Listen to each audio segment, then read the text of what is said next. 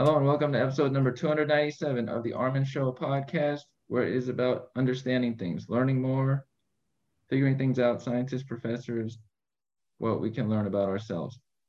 On this episode, I am very glad to have this guest on the show, accomplished individual, interviewed many individuals like me, professor of ethics, runs in organizations, teaches and consults with organizations, and about ethics. Our guest today, Dr. Susan Lioto, welcome to the show.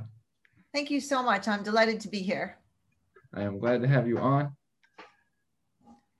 People know me always as casual, but early on when I communicate, there's a little bit of professionalism, but that's just me bringing both forms to the table.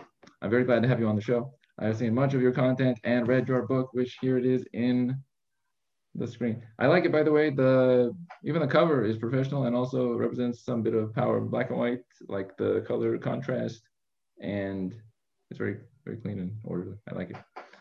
Thank you. Actually, on that, how much? What were you looking to represent, just even with the book and how it looks? So a couple things. First of all, I do want to give credit to the designers at Simon & Schuster. They're the artistic talent behind it. But I talk about in the six forces that I believe drive all of the ethical conundrums we face today, no matter how personal or professional. The first is banishing the binary.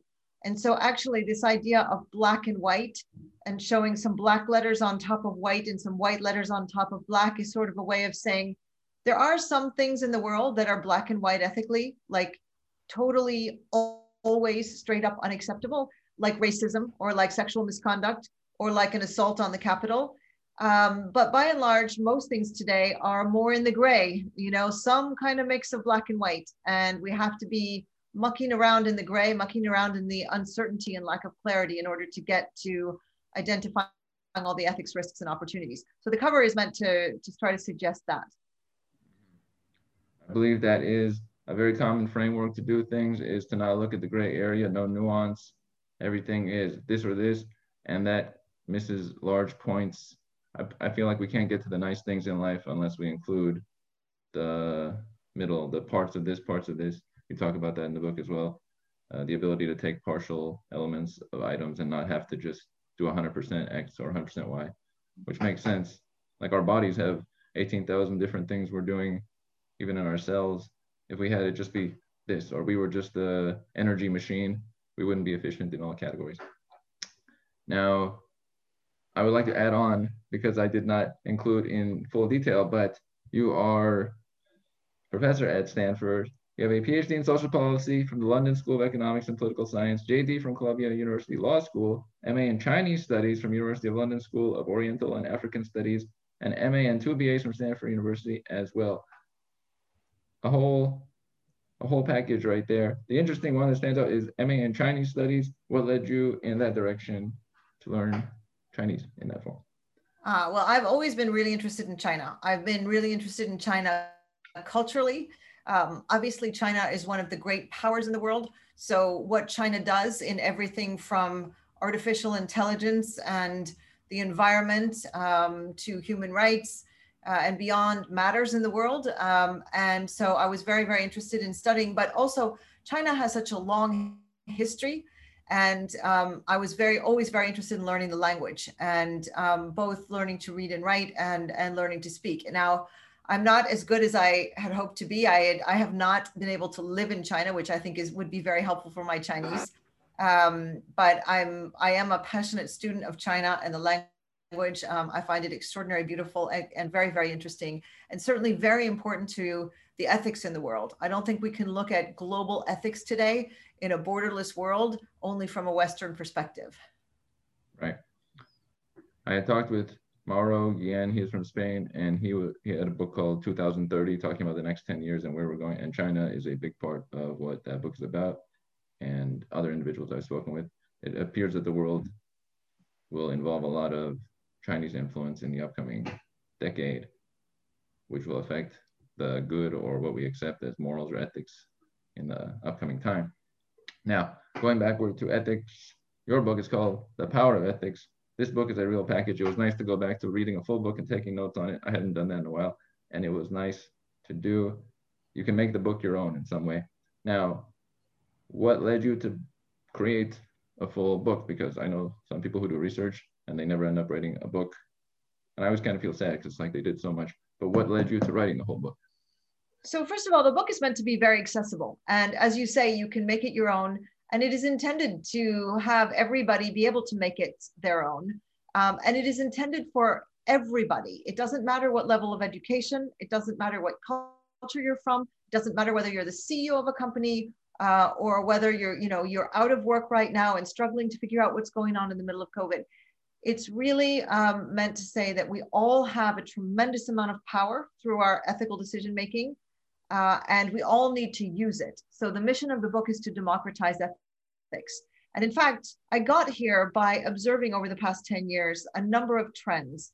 The first is that the law is lagging further and further behind our reality, our technological reality, our biotech reality, but even our social reality. The law is just not able to keep up with the challenges we face. An obvious one is, the law isn't very good at regulating sort of the ills of social media. But that gap between the guidance we get from the law, the places where the law is effective, and our reality is getting bigger and bigger, and in part because tech is advancing faster and faster. So what are we going to replace that guidance with when we don't have the law to protect us and to offer guidance for our decision making? Ethics takes a bigger and bigger space. So that was one thing. The second is that I started to observe in news stories about 10, 12 years ago that we see the same stories over and over again. And sometimes it's literally the same story. It's subprime mortgages in 2008, and it's bank one, and then bank two, and then bank three, and then everybody's doing the same thing. And sometimes it's, for example, to stay in the corporate world for a minute, it's very large scale corporate scandals. But actually, when we observe, when we study closely, they're all being driven by similar things. So Wells Fargo Bank, over 3.5 million fraudulent consumer accounts, or Cambridge Analytica, again, affecting consumers, or Volkswagen manipulating emissions testing software, again, affecting consumers. So I wanted to understand what drove these stories to take such grand scale to spread so far, and also to mutate into other forms of unethical behavior. So that was the second thing. And then the third thing is that many of us feel that the world is so complicated, ethics just seems overwhelming. And what I wanted to do is to say, actually, I have found 6 forces that are applicable in almost every decision we make to a greater or lesser extent. And so if you can learn to recognize these 6 forces, which happens during the course of reading the book, it just becomes a reflex. There's no need to memorize, there's no need to study. The book is a bunch of stories, and through reading those stories, you just understand the way these forces work, and you start to see them everywhere. It's a little bit like if you hear an unusual name, then all of a sudden you see it on the side of a bus, and you see it on a name tag, and somebody's, you overhear it in the elevator, somebody's mentioning it. Well, it's a little bit like that. You start to see these 6 forces everywhere, including the one I mentioned earlier about banishing the binary. But it's particularly important when we're in this very complicated world, for example, artificial intelligence or gene editing, or even threats to democracy. And it can seem that all of the knowledge about these things is being housed in the brains of a very few experts. And that may be the case, but we don't need to have those experts be the determiners of society's ethics too, and they shouldn't be. So again, this book is trying to give the power back to everyone, all of us, people from all walks of life, to say, you don't need to be an expert in AI any more than I need to be an expert in the electricity that makes my toaster run in order to make toast in the morning. So, join the conversation. And the book is meant to be an enjoyable series of stories with some accessible learning. Is the concept such that the public would become more aware, maybe build up some of the nuance and understanding so that laws or what business executives decide is not such a big factor and they have to adjust to the public's greater understanding? I certainly think that's part of it. But it isn't like I'm saying everybody needs to go out and be an expert in corporate ethics or in gene ethics or in ethics of tech or anything. What I'm basically saying is we can, first of all, make better decisions ourselves. about things like, do I use 23andMe? And the phrase I use in the book is when and under what circumstances. It's, you know, in most cases, as I said earlier, it's not all or never. It's not yes or no. It's when and under what circumstances, non-binary, nuance, looking for the opportunities and also looking to manage the risks. And as the public starts to make better and better decisions for themselves, they'll also be more and more aware of the decisions that are being made around them by government, by executives, and start to say, well, you know, that doesn't look right. And I know why. You know, I know that that's because they're doing, you know, this is happening and this is driving the spread of unethical behavior. So another one of my themes is contagion, but we just recognize that. We understand why. It's not just sort of we're squeamish or we're angry. It's that we actually see what's going off the rails and why. Right. I like that concept of contagion because you can spread anything, whether it's valuable or not too valuable. About the 23andMe, I like that section of the book because you talked about not just the impact you have, but thinking of others around you as stakeholders in, let's say you have your genetic information and now they have their genetic information. You could be putting them at risk. You can cause them to have maybe a criminal record they didn't have, or find a child or family member they didn't know they had or wanted to know that they would have had. So it's more like thinking with the group, how much of ethics is about taking into account the broader group, kind of like a collectivist. So yeah, so the phrase that I use in the book is stakeholders, and we get very good at thinking about what the impact of our ethics is on other people. The big new thing in the book is to show that in today's world, other people isn't just, you know, the person someone is having an affair with, or, you know, the very, very small group around them. Other people that we can have an influence on might be someone completely on the other side of the world who receives, you know, our false information about COVID vaccines, or on the upside, who receives an incredible tip about staying safe with COVID, you know, or with 23andMe, the example is that now when we engage with some of these technologies, even just as ordinary consumers, I mean, after all, 23andMe was advertised in People magazine and on Oprah. This is not meant to be an elite endeavor. But when we engage with these kinds of products, for example, we will learn things, lots of things about ourselves that we cannot unknow. But because it's genetic, we might also learn things that affect other people. So for example, we might learn that we have a terrible inheritable disease like Huntington's disease. Does that mean we owe it to tell our children that they might have inherited it? Does that mean we owe it to tell our partner or the children's parent that, you know, that their child might have inherited it? Who else do we owe this information? And as you say, there are stories, and I tell some in the book, of people who, through using these things, find out that their biological father is not their biological father. And that sets all kinds of hairs running, and in some cases, really family breakdown. You know, and also, as you pointed out, there are other sites that are coming on that can be used in conjunction with something like 23andMe. So this site I talk about in the book called GEDmatch, you know, uses this data, and all of a sudden that's how the police found the California killer. So, you know, we may be okay with using these technologies without permission to find a serial killer, but maybe we're not so okay with having these technologies be able to use our DNA for other things that we haven't actually given permission for, or to find out things about other people who never even took the test or consented to taking the test. Data is a big issue that comes to mind, and it connected back with me. I recently spoke with Yancy Strickler, which is the co-founder of Kickstarter, and he said data, the increase in data is one of the biggest issues of the next decade. Like, everything will be collected.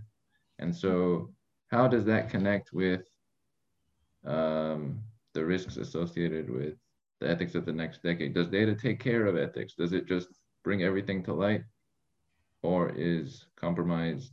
No, well, data, yeah, well, data certainly doesn't take care of ethics. So if we just take a step back and think about a few of these six forces that I mentioned, the first is non-binary. So data isn't all good or all bad. Data used in the right way to seize opportunity and to mitigate risk can be fantastic. So data used, for example, algorithms that can help detect breast cancer. It's fantastic. To help find, facial recognition technology that is trained on data that can identify a terrorist in a crowd or that can find a lost child. Fantastic. On the other hand, there is misuse of data. There are data privacy issues, and these are all very serious. And there are issues around consent for use of data. There are issues around bias with data, and that comes up in medical research, that comes up in facial recognition technology. So that's the first force. The second, I would say, is that we have to be careful. One of the other forces I call crumbling pillars, and that's coming back to the 23andMe example, where society has been built on ideas like transparency and informed consent. One of the things that's happening with data is that we're consenting to something. For example, to watch Netflix, or to do 23andMe, or to go on Twitter. But we don't necessarily consent to all the things that can happen to our data, in part because the companies are not telling us, in part because we can't understand, but also in part because what they tell us on the day we consent could change. What happens if the company is sold and that data ends up belonging to someone else? What happens if the law changes? So we end up in a situation where, I'll use an example of Amazon. A lot of the Amazon products in their terms of service, they say, if you continue to use our product, you are, quote, deemed to accept changes in terms of service. Well, unless you get up every day, brush your teeth, and reread your Amazon terms of service, most of us don't have any idea whether what's happening to the data that they collected when we signed on to use Alexa, or to use Echo Look, or to, or to have our Amazon Prime account. We don't really know what's happening to it. So it's a huge problem from the point of view of destabilizing or dismantling classic ideas of informed consent. That would be a terrible thing if 8 years from now, everybody was waking up and rereading the terms of service and everything they signed up for just to make sure everything's all right. Well, trust me, you wouldn't understand it anyway. And just to give you a recent example, obviously in the news recently has been Robinhood. And so, and that's another example of not all good and not all bad. It was not intended to be used as a weapon against hedge funds. Right. And on the other hand, the idea that individuals can have access to trading without commissions, that can be very interesting. But in any event, I went to see the terms of service, because obviously there were a number of different issues that came out of that story. And it's 33 microprint pages long. I do not understand a word of it. And I have to say, I spent many years on Wall Street as a lawyer and drafting complicated, hundreds of page long agreements. And so if I'm not understanding it and I'm actually studying it for research, what do you think the odds are that the traders who are using the app, even read it, let alone understand it? And I say that with complete compassion. I don't say that critically at all. These companies need to, in order to restore these pillars, what I call these crumbling pillars as one of the six forces driving ethics, the companies need to tell us what we need to know in plain language and in a limited amount of language. So 4 or 5 sentences. I mean, the example I use that is kind of the iconic example is, smoking kills on a cigarette package.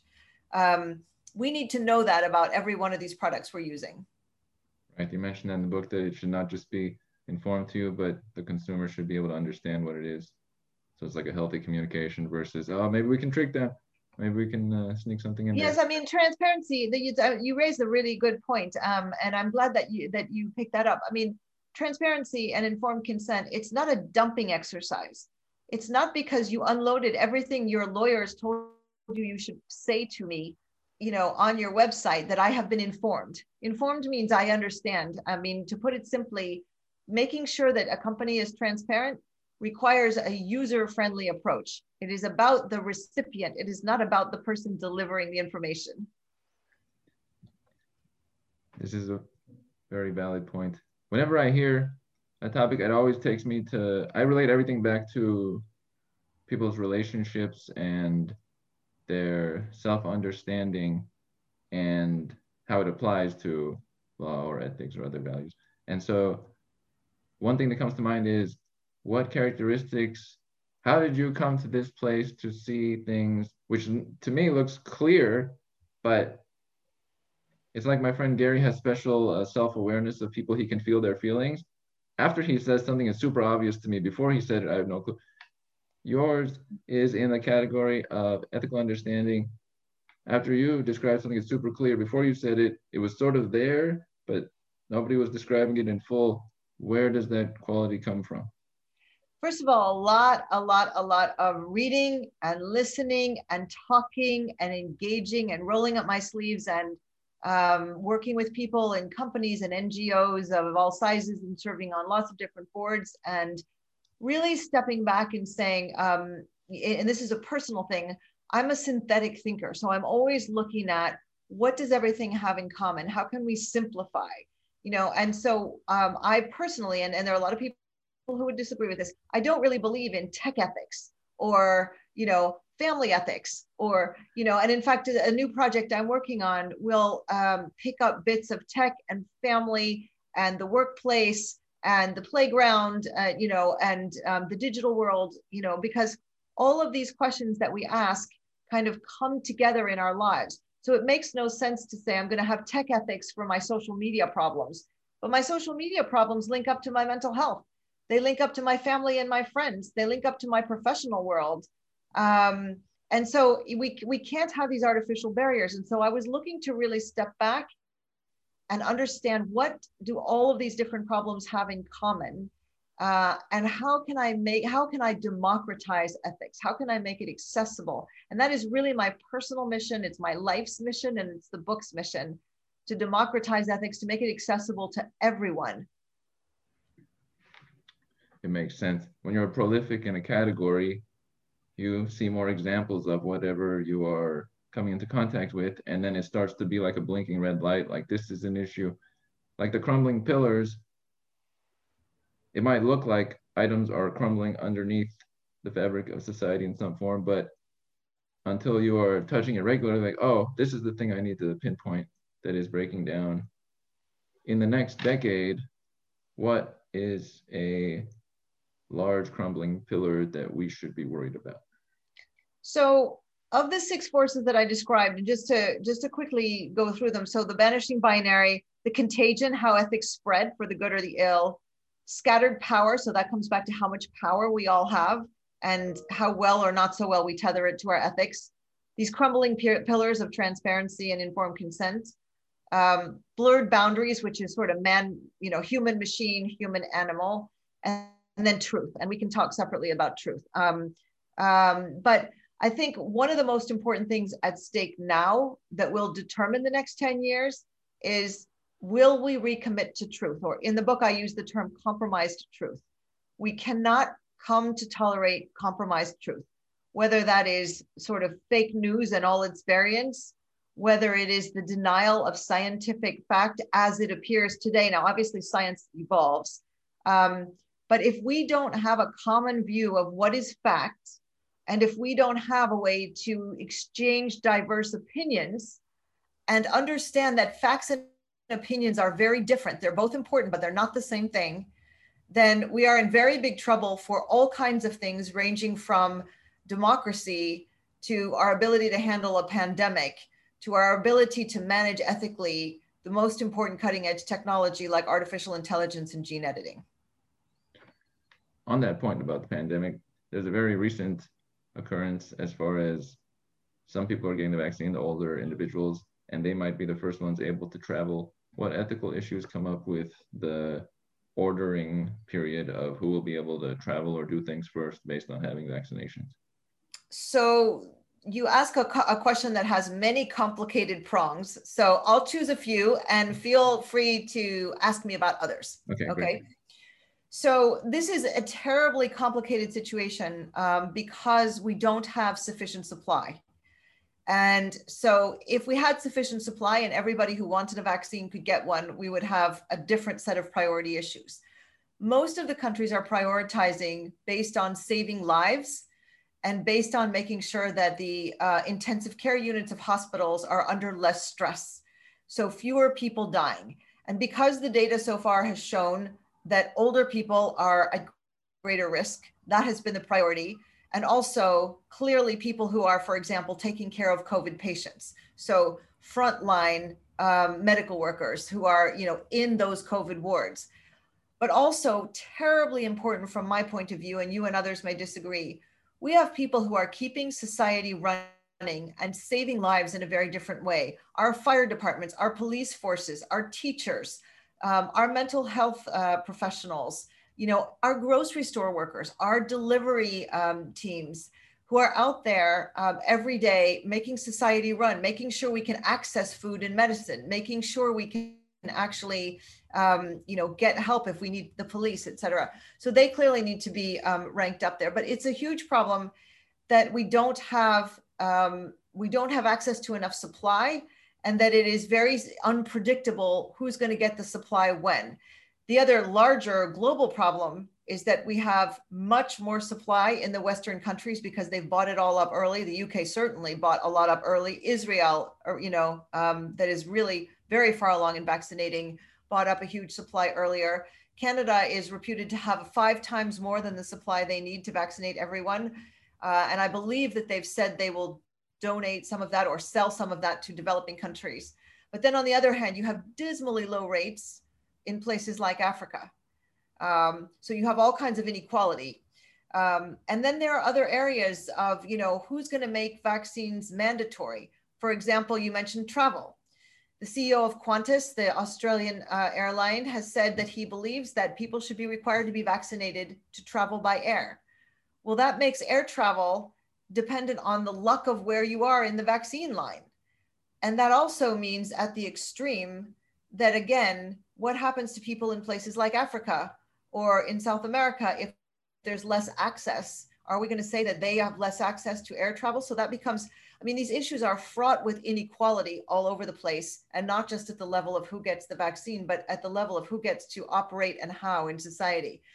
But I think back to this non-binary, until we have herd immunity or vaccines and confidence that the vaccines can handle the variants that put society at risk and the evolving variants, we're going to have to not look at this as vaccinated or not. We're going to have to look at it is, what are all the things we need to do to stay safe? Still need to wear masks, socially distance, contact tracing, hand washing, gel, all the things we've been talking about, reducing travel, and everybody's going to have to do their part with or without vaccines, particularly until we understand whether the vaccines prevent transmission. Right. Early on, it was shaky when you were describing the healthcare professionals. I once had my friend, Dr. Mariam Bakira, on from New York, and she was there during the first wave. And all I was thinking was healthcare people need to be highly focused first for their well-being because they're tending to everybody else. Of course. It was a little shaky at first. It wasn't a little shaky. Let me just come here, if I may. There are things that happen in the world that we genuinely cannot predict, okay? And the ethics, being a bit behind on the ethics is a little more understandable. I talk in the book about, you know, one of the 4 parts of this forward framework I have that anyone can learn in a matter of minutes is information, you know, and I talk about when we look back at a crisis, you know, what did people know? And what could they have known and what should they have known? Well, we know from all kinds of really high quality news reporting that it was very well known that a pandemic was a risk. It was entirely unacceptable, and forgive me for a bit of finger wagging here, but it was entirely unacceptable that we ended up in a situation even back a year ago, you know, in March, where our healthcare workers were reusing masks, you know, not sufficiently equipped with PPE, where we saw fast food workers literally using diapers for masks. I mean, that was a known risk and an unacceptable management of the supply, including ventilators, by the way. So, you know, so I think we have to be careful about what part of this is really, you know, we're just caught off guard and we couldn't possibly have known, and what part we should have known, could have known, or in this particular case, actually did know. This is very true.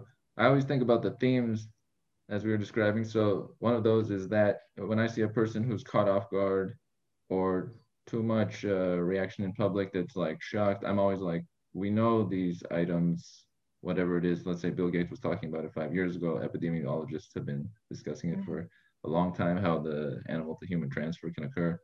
We saw Ebola in West Africa. We saw the tragedy of Ebola in West Africa. Exactly. So we see these examples, but it's over there. But then in a global world, that it's over there is becoming less and less accurate because it's not over there. It's actually here the whole time. It's an interesting concept. Yeah, and that phrase over there is very interesting. I don't think there's any over there anymore. And we've heard a lot this expression, you know, nobody is safe until everybody's safe when it comes to the pandemic. I would just say my own view, and I'm just about to publish a piece in Medium about this, is that, again, on this topic of democratizing ethics, is that, you know, nobody's safe with ethics until everybody's safe. You know, when we make our decisions, unless we're making our decisions with a broad, as you pointed out earlier, a very broad group of stakeholders, of people who are affected or potentially affected in mind, you know, we're not safe either. That theme that comes to me from that is that if you have four people doing, quote, nice things or in a good framework, and then a fifth person that's like, I can take all their flowers from their yard or something, it's suddenly, it doesn't matter that now a bunch of flowers, that person could take more flowers than they could take before because these four are unwittingly saying, oh, here you go. It doesn't really work in that context. Yeah. And then to the earlier topic of the like tech ethics and family ethics and breaking it down to categories, that makes me think of when a person tries to set up a set of rules specific to them. Somewhere in the book was an item about that, but I've never seen it be healthy because it's almost like they're trying to say, okay, this is how things are, not in the real world, but for my little group, this is what we have to accept. You'll accept, right? I hope so.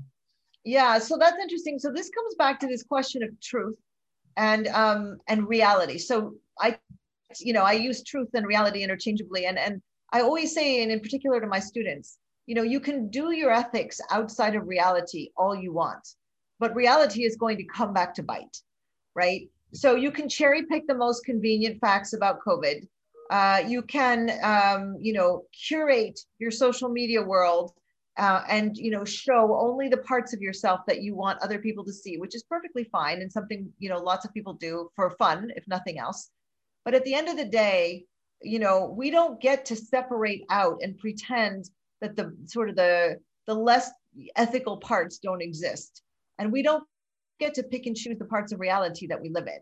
So unfortunately today, things are really difficult for a lot of people. And my heart goes out to so many people who've lost jobs, who've lost loved ones, who are dealing with illness, who are dealing with the effects of long COVID. I mean, it's just so difficult. But unless we all recognize the full reality of all of this, then we are not going to be able to behave ethically. And by the way, we're not going to be able to dig ourselves out of the economic and the health and the democratic and the societal challenges we face. Right. We need to follow the trail of good in some form. One thing that comes to mind just as you're describing that is, this is for a bigger picture view of my guest today, is the reason I feel that you are so accomplished is because you represent for such with the force of nature. That's how I think those are directly connected, because the same person that's like, ah, whatever, I don't know if they should have had so much, quote, accomplishments, because we're trying to represent for something, and reality is always like that. So that's a good feature I'm always glad about. Earth. Long live Earth. Now, you have a framework called the 2x4 for checking if something is ethical on the fly. And this takes into account most important principles for something, the two of them, the two most important and irreparable consequences, the two most important forces, and two alternatives. And you can take that into account for anything like, should I vaccinate? Should I take the keys away from an older person driving away? Could we take a current example in 2021 and apply the 2x4 to that? So the ethics on the fly chapter of the book, chapter 7, is really about gathering up all the learning in the earlier part of the book and saying, you know, there are some times when you really want to sit down and as a family or as a group of friends or even on your own, really grapple with a critically important ethical decision. But by and large, most of us have to make a lot of decisions really quickly, either because we don't have time or because the world is sort of saying it's now or never, or because frankly, things are not that important. So ethics on the fly is really about triage. If you think about almost like an emergency room, And I came up with this very straightforward, easily recallable, you know, you're right, it's sort of two times four or four times two, basically. It's two. So pick sort of your two most important principles. And I don't ever dictate to people what should be important to them. So somebody's, you know, somebody's principles may be truth and compassion and honesty and diversity. Somebody else's might be generosity, commitment. It just depends. But of your sort of set of principles, and I recommend in the book that, you know, you sort of use the book as an opportunity to think about what your principles are. You pick the two that are the most relevant to a particular situation. So the example you gave about taking the car keys away from an elderly grandparent, say, safety comes to mind, but also respect or autonomy for the individual, right? So you pick the two principles, you pick the two forces of the sixth in the book, and again, it's hard to talk about it for people who haven't read it, but they become just second nature. So for that, it might be scattered power. You know, anybody with some car keys has an awful lot of power to do good or to do harm. And the other thing is alternatives. I'm always trying to say, whenever we face an ethical conundrum, what are the alternatives? Well, a simple one in that case is, you know, is Uber available? Can the person afford it? Is it available? Is there public transportation? Is there someone, you know, who can help drive them? Or can they just reduce the driving? You know, can they drive only when it's light out and only in zones that are more like 30 miles an hour, but not on the highway? So again, not binary, all or nothing. But there are a lot of examples today where, first of all, the question is just not that important. So an example is, for me, is Netflix. Like, I know the company doesn't sell my data. I know I'm not giving them my DNA, you know, or my client confidential information. And so I just click, I agree. And I don't really worry too much about it, right? But on the other hand, if I were going to use 23andMe, that I would think about a little more. And I would say, okay, would this, you know, I can go through the 2+2+2+2 exercise, but I might even think about it more than that and just say, okay, this can have lasting consequences, as we discussed. And certainly, similarly, so there are two categories of ethics on the fly. One is the Netflix, meaning not that important. But the other is where the answer is really clear. So take wearing masks with COVID. You know, we know that if we don't do that, we're putting ourselves and other people at risk. So our safety, you know, most people have safety as a principle, or health and safety. Mm-hmm. I don't even need any more than that. I just know that, you know, it's not, I can't put somebody else at risk. And by the way, it's not that complicated. So, and then the final piece of it is always to ask, what are the alternatives? Because very often we sort of get ourselves in this box of, we think we have a choice that is defined by the question, but there are other ways out. Now, wearing a mask is tricky. There really aren't very many alternatives. You can stay home, you know, you can really socially distance and stay outside and be 100% sure that you're very far from someone. But, you know, sometimes there are not alternatives. But very often there are alternatives. Very often there are. And it's a question of just training our mind to recognize them. As far as the masks and the science behind spreading of contagion or virus, there is a lot of science behind it. And if you share this with some individuals who are not about the numbers or research, there's like a wall between you and them. Does ethics have a place there, or how does that connection happen in some form, or is that wall to remain? It's a great question. The organization takes care of it. It's a great question, and it comes back to what I was saying earlier about compromised truth. We all need to come to a point where we restore the trust in science, we restore trust in institutions, and we restore trust in each other. And I believe that by democratizing ethics, by having everybody use their power for ethics, we will rebuild that trust. We will heal as a nation. We will heal as groups, as colleagues, as families. But you know, denying science, denying truth, all ethics collapses. Ethics hinge on truth. There's no such thing as alternatively factual ethics. So it all comes back to we all need to be able to agree on what is a fact and what is an opinion. And we need to agree on, you know, the science, what science tells us. Now, we might have different interpretations of what to do about the science, or we might have different experiences with the science. So for example, you know, if it's 60 degrees out, that's a fact. But I may be cold at 60 degrees and you may be warm at 60 degrees. So we need to acknowledge that. But until we can come to a common agreement that facts matter, that ethics has to be grounded in truth, we're in very, very serious trouble as a society.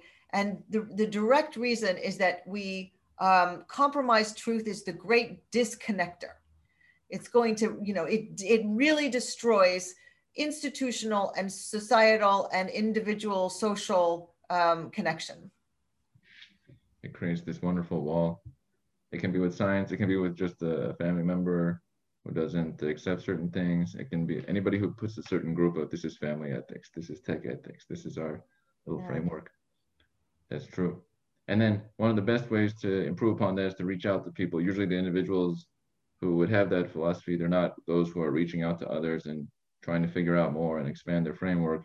It's more, this is what has worked for me and I'm afraid of elsewhere. And fueled by social media, algorithmic silos, right? You know, really turbocharged by that, yeah. There's a bunch of these algorithmic silos, in fact. Do you agree? I do agree. I agree also. I agree. Oh, we agree. We don't agree with them. Who's them? We don't even see them. What is that? Yeah. That's a different framework. That's interesting. Now, speaking of reaching out to other individuals, on the ethics incubator, my pronunciation is great today, but you reach out to many individuals and have spoken with them. Novelist Salman Rushdie, former Senator Russ Feingold, Jin Ching.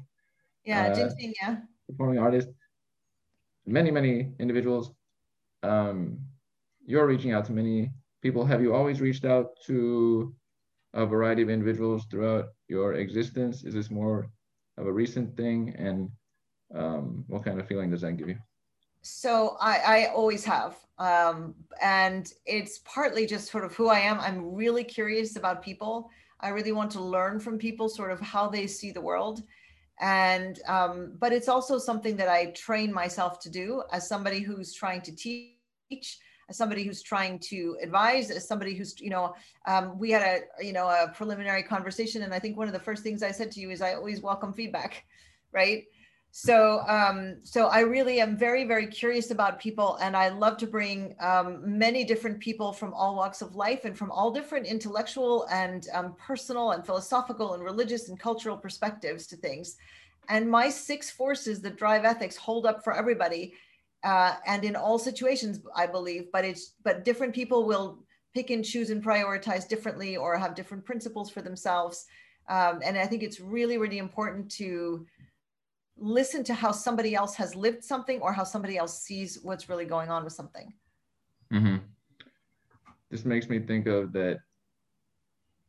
I have a few descriptors that come to mind. For myself, I always think of myself as fearless, creative, and non-contextual. Those are three terms I like to associate with myself. One of yours would be considerate that comes to mind, I feel like. Do you have any terms you like to associate yourself with that you represent that? So definitely curious, and definitely, you know, I sort of persevere until I see connections between things. So that's not a single word. But I am, you know, like I said earlier, a synthetic thinker. I'm always looking for the connections between things and how we can see patterns and how we can simplify. And that's not just sort of an abstract intellectual endeavor. By simplifying, we invite many more people to the table. So again, back to democratizing. You know, we don't have to be an AI expert. We don't have to be an expert in family dynamics in order to have an opinion on a whole wide variety of ethics, in order to enjoy it, the debate, in order to participate and contribute, and in order to make better decisions and have a better influence on the world around us. Mm-hmm.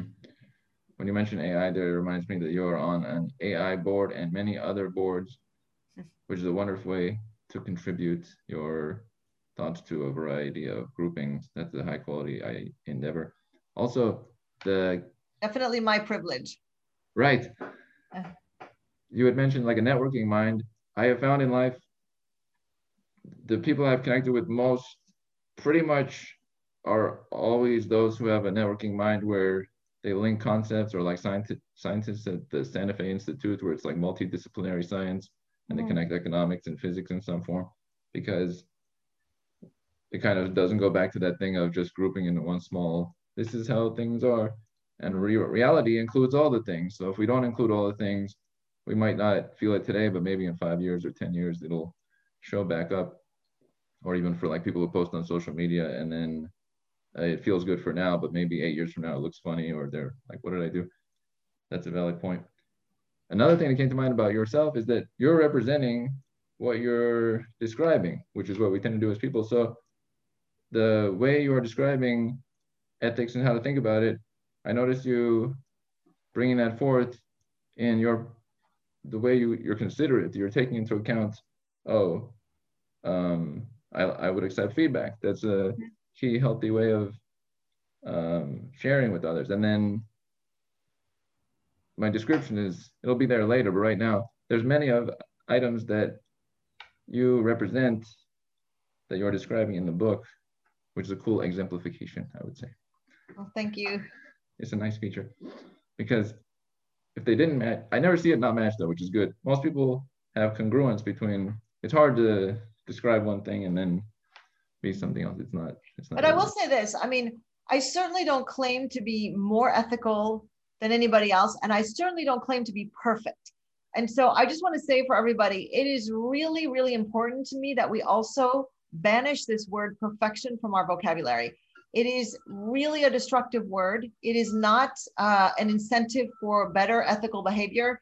It is in fact a driver of unethical behavior, and not to mention a whole roster of mental health issues. So I really, really dislike perfection. And one of the reasons that it drives unethical behavior is, if you think about it, perfection is not possible. So when we bang our head against a wall, so to speak, to try, there are only a couple of ways this can go. The first is that you cheat in order to achieve it, because it can't be achieved without cheating. So that's kind of everything from manipulated sales numbers to doping in athletics, right? Or the second is that you just keep trying and trying and trying and trying and thinking you're going to get there, and you don't. And that's where the mental health consequences come in, where you just literally wear yourself down, sometimes emotionally, sometimes physically, sometimes intellectually, sometimes professionally or personally, sometimes all of the above. But perfection is really a problem. So I don't claim to be perfect.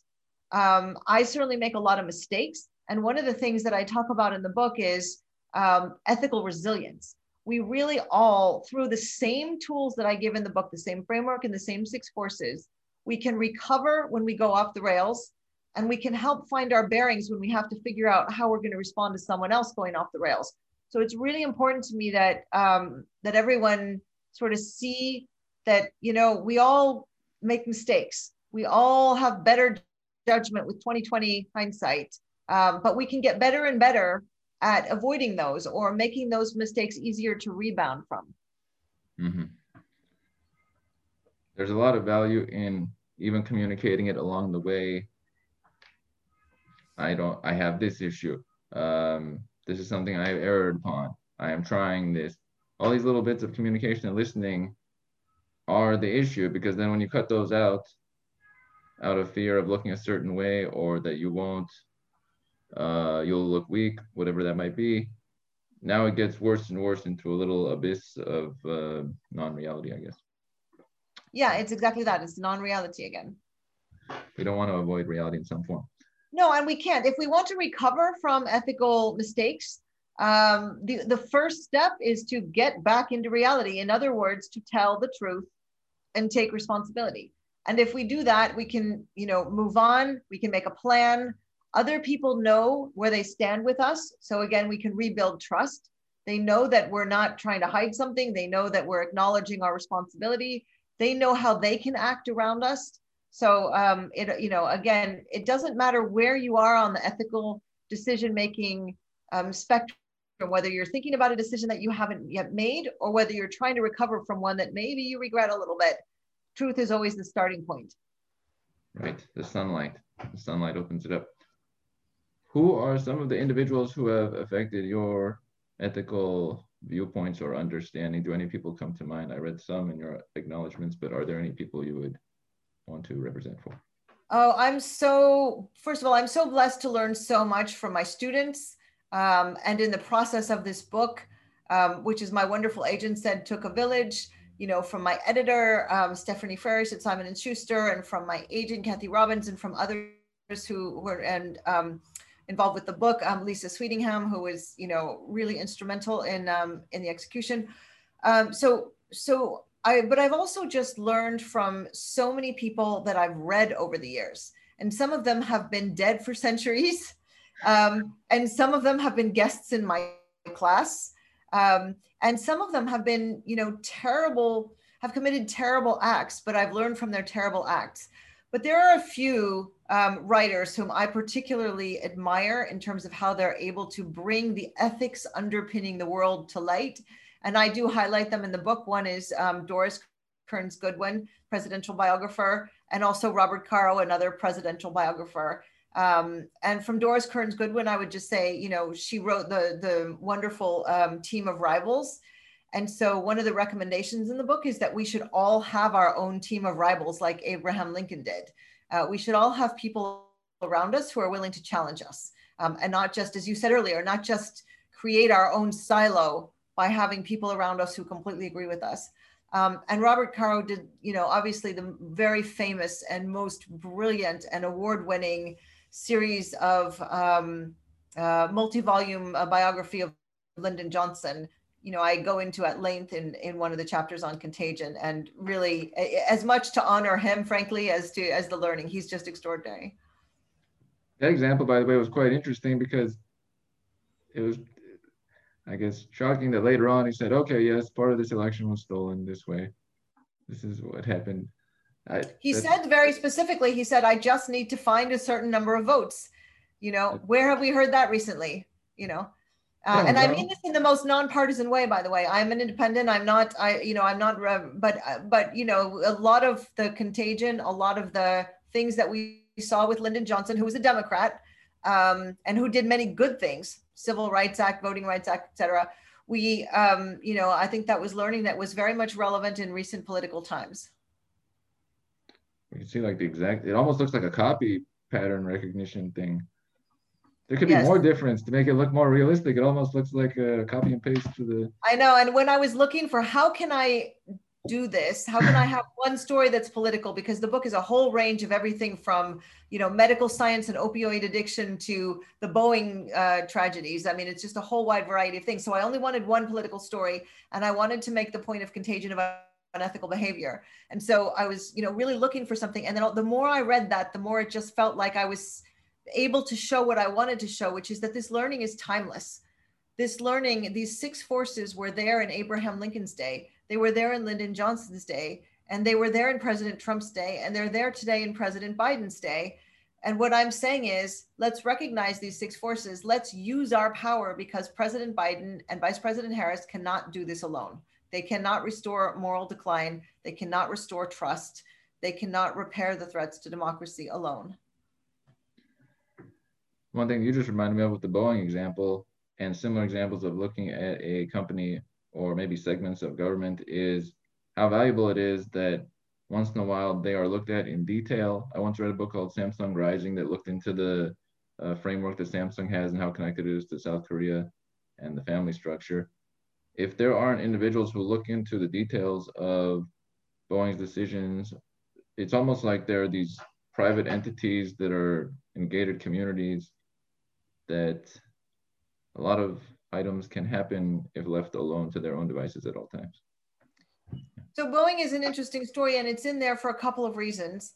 It's in the book to show that some things are binary. I mentioned racism and sexual misconduct. Well, Boeing is a case, as you all know, where, you know, there were two deadly crashes, one in Indonesia, one in Ethiopia, on these 737 MAX 8 planes within months of each other, and Boeing could not explain why.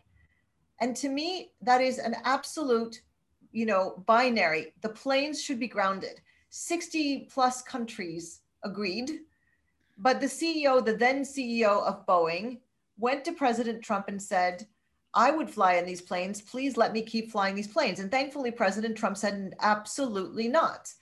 But to me, that was a binary. So it's in there to show that there are still some situations that are binary until you can explain what happened and fix it and make sure that it's not going to happen again.